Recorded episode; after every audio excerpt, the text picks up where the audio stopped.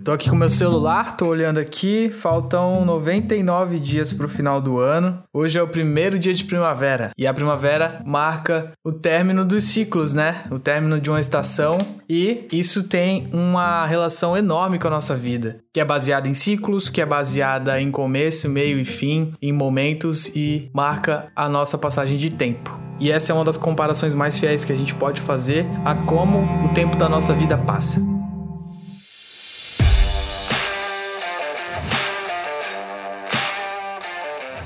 E aí, bom dia, tudo bem? Tá começando mais um Jesus a Bordo. E como eu disse ali na introdução, hoje marca o início da primavera, mais uma estação, mais um ciclo nesse ano. E como a mudança das estações e como esses ciclos estão relacionados às nossas vidas. Assim como as estações do ano, eu também penso que as nossas vidas são baseadas em ciclos, são baseadas em estações. Tudo que acontece com a gente, tudo que a gente inicia, tudo que tem o seu discorrer, o seu processo, tudo que se acaba, tudo que se finaliza, tudo que termina.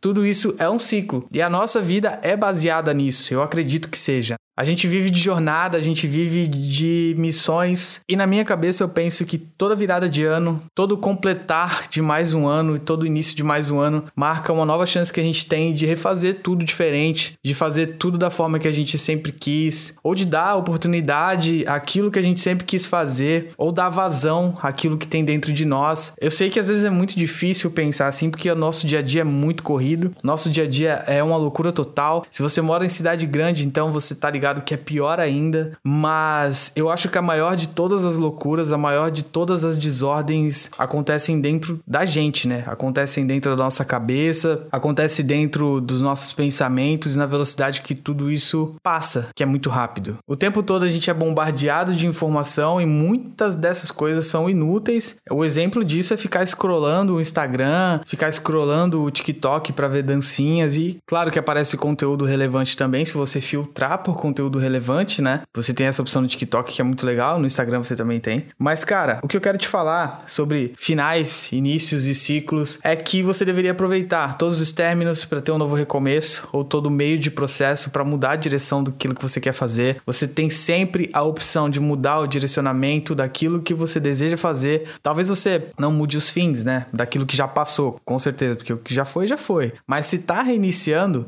por que não aproveitar esse novo começo para fazer algo diferente, para fazer algo novo, para fazer aquilo que você quer, para transbordar aquilo que você tem, para dar vazão àquilo que você pensa, aquilo que você deseja, aquilo que você planeja, aquilo que você tanto quer fazer. Então aproveita essa reta final do nosso ano, que são aí, vamos jogar cem dias arredondados para fazer algo novo, para construir algo ou para dar início à nova estação na sua vida.